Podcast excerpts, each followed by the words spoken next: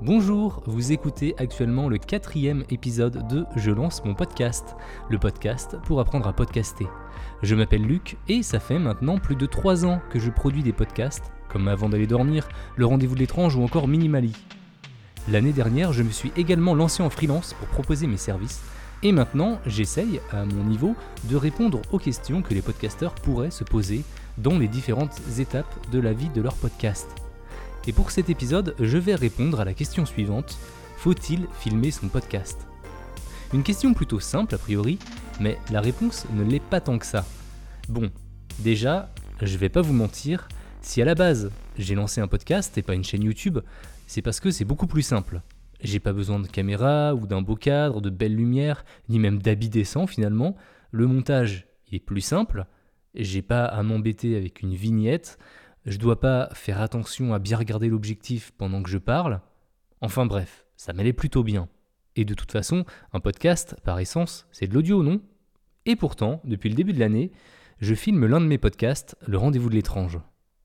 Je vais dans un instant vous expliquer pourquoi, mais d'abord, j'aimerais juste faire un petit aparté sur les habitudes des auditeurs. On l'oublie parfois, mais YouTube est un très bon endroit pour publier son podcast.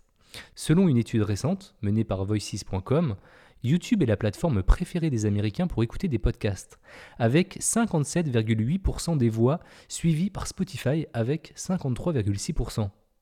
je n'ai pas trouvé d'études similaires pour la France, mais les Américains ont souvent un temps d'avance sur nous, et de toute façon, il y a bien plus de personnes qui regardent des vidéos sur YouTube comparées à celles qui utilisent des applications de podcast. C'est donc, à mon sens, une bonne raison de poster les épisodes de son podcast sur YouTube. Il ne faut également pas oublier que YouTube est aussi un gros moteur de recherche. Et vos épisodes, s'ils sont bien référencés, peuvent apparaître dans les résultats de recherche de ces nombreuses personnes qui utilisent YouTube. Alors pourquoi s'en priver? Pour que ça marche, il faut savoir tirer parti de l'algorithme de YouTube. Et donc bien réfléchir au nom de nos épisodes et à leur miniature. Mais ce travail supplémentaire peut en valoir la chandelle. Je pense que l'on peut donc s'accorder à dire qu'il faut être sur YouTube. Mais ça ne répond pas à notre question de base, est-ce qu'il faut filmer son podcast ou non? Parce qu'on n'a pas besoin de vidéo à proprement parler pour poster son podcast sur YouTube. Enfin, si, mais on peut la générer automatiquement avec des services comme Headliner ou bien YouPod. Alors pour répondre à la question de base, pour savoir s'il faut filmer ou non son podcast, je vais euh, te donner mon propre avis. Et donc forcément être un petit peu subjectif.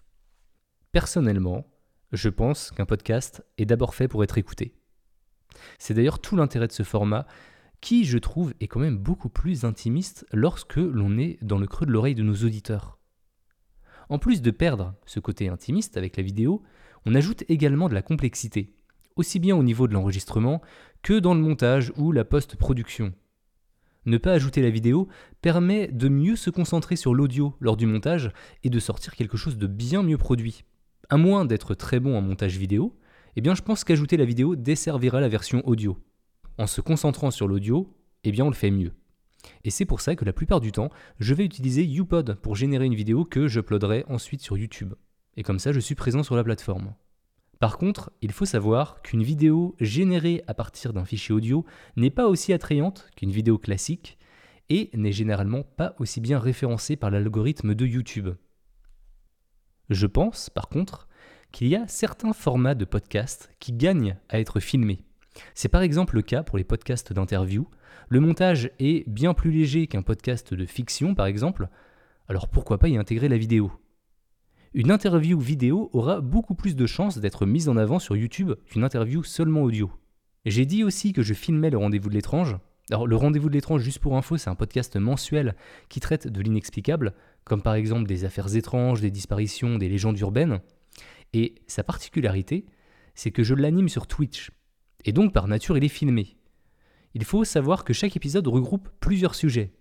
Et donc pour ce type de format, plutôt que de publier l'entièreté du podcast audio d'environ une heure sur YouTube, avec une introduction, trois sujets et une conclusion, eh bien j'ai décidé de tirer profit bah, de mon format et de créer une chaîne spéciale où je publie une vidéo pour chaque sujet, ce qui donne 3 vidéos de 20 minutes par épisode environ. Et c'est un format qui a beaucoup plus de chances de fonctionner sur YouTube. Et je pense que ça marche parce que le rendez-vous de l'étrange n'est pas un podcast à la base. C'est une sorte d'émission. Et, cette émission, je la décline en plusieurs versions ou plusieurs formats. On peut d'abord la suivre en direct sur Twitch. Ensuite, on peut regarder le replay non monté dès que le live est terminé.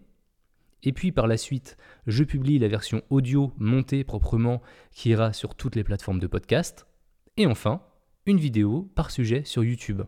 Et comme je vous l'ai dit, trois vidéos de 20 minutes sur YouTube respectent bien plus les règles de l'algorithme et ont beaucoup plus de chances de fonctionner qu'une vidéo auto-générée d'une heure. Donc, pour conclure, je pense que tout dépend de votre format. Si votre podcast est facilement déclinable en vidéo, alors bah, il faut le filmer. Par contre, faut pas non plus le voir comme une obligation. Il ne faut pas non plus que ce soit un frein pour vous lancer ou que ce soit au détriment de la qualité de la version audio.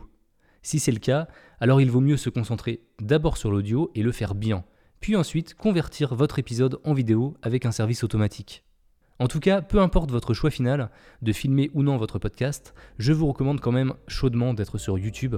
Ce serait vraiment dommage de passer à côté de cette plateforme. Et bien voilà, c'est la fin de cet épisode. Si vous avez une question, n'hésitez pas à venir la poser en vocal pour que j'y réponde dans un prochain épisode, le lien est dans les descriptions. Je lance mon podcast, c'est aussi une newsletter que j'essaye de sortir tous les vendredis. Je vous avoue que j'accumule un petit peu de retard en ce moment. Il se passe plein de choses dans ma vie et je vous en dirai un petit peu plus prochainement. Pour être sûr de ne rien louper et de pas non plus louper la sortie des prochains épisodes, vous pouvez vous y abonner sur je lance mon podcast.fr.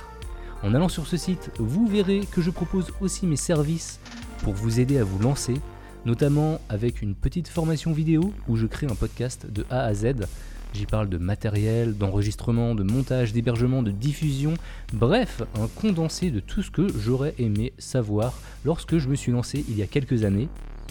Sur ce, je vous donne rendez-vous au prochain épisode et je vous dis à très bientôt. Salut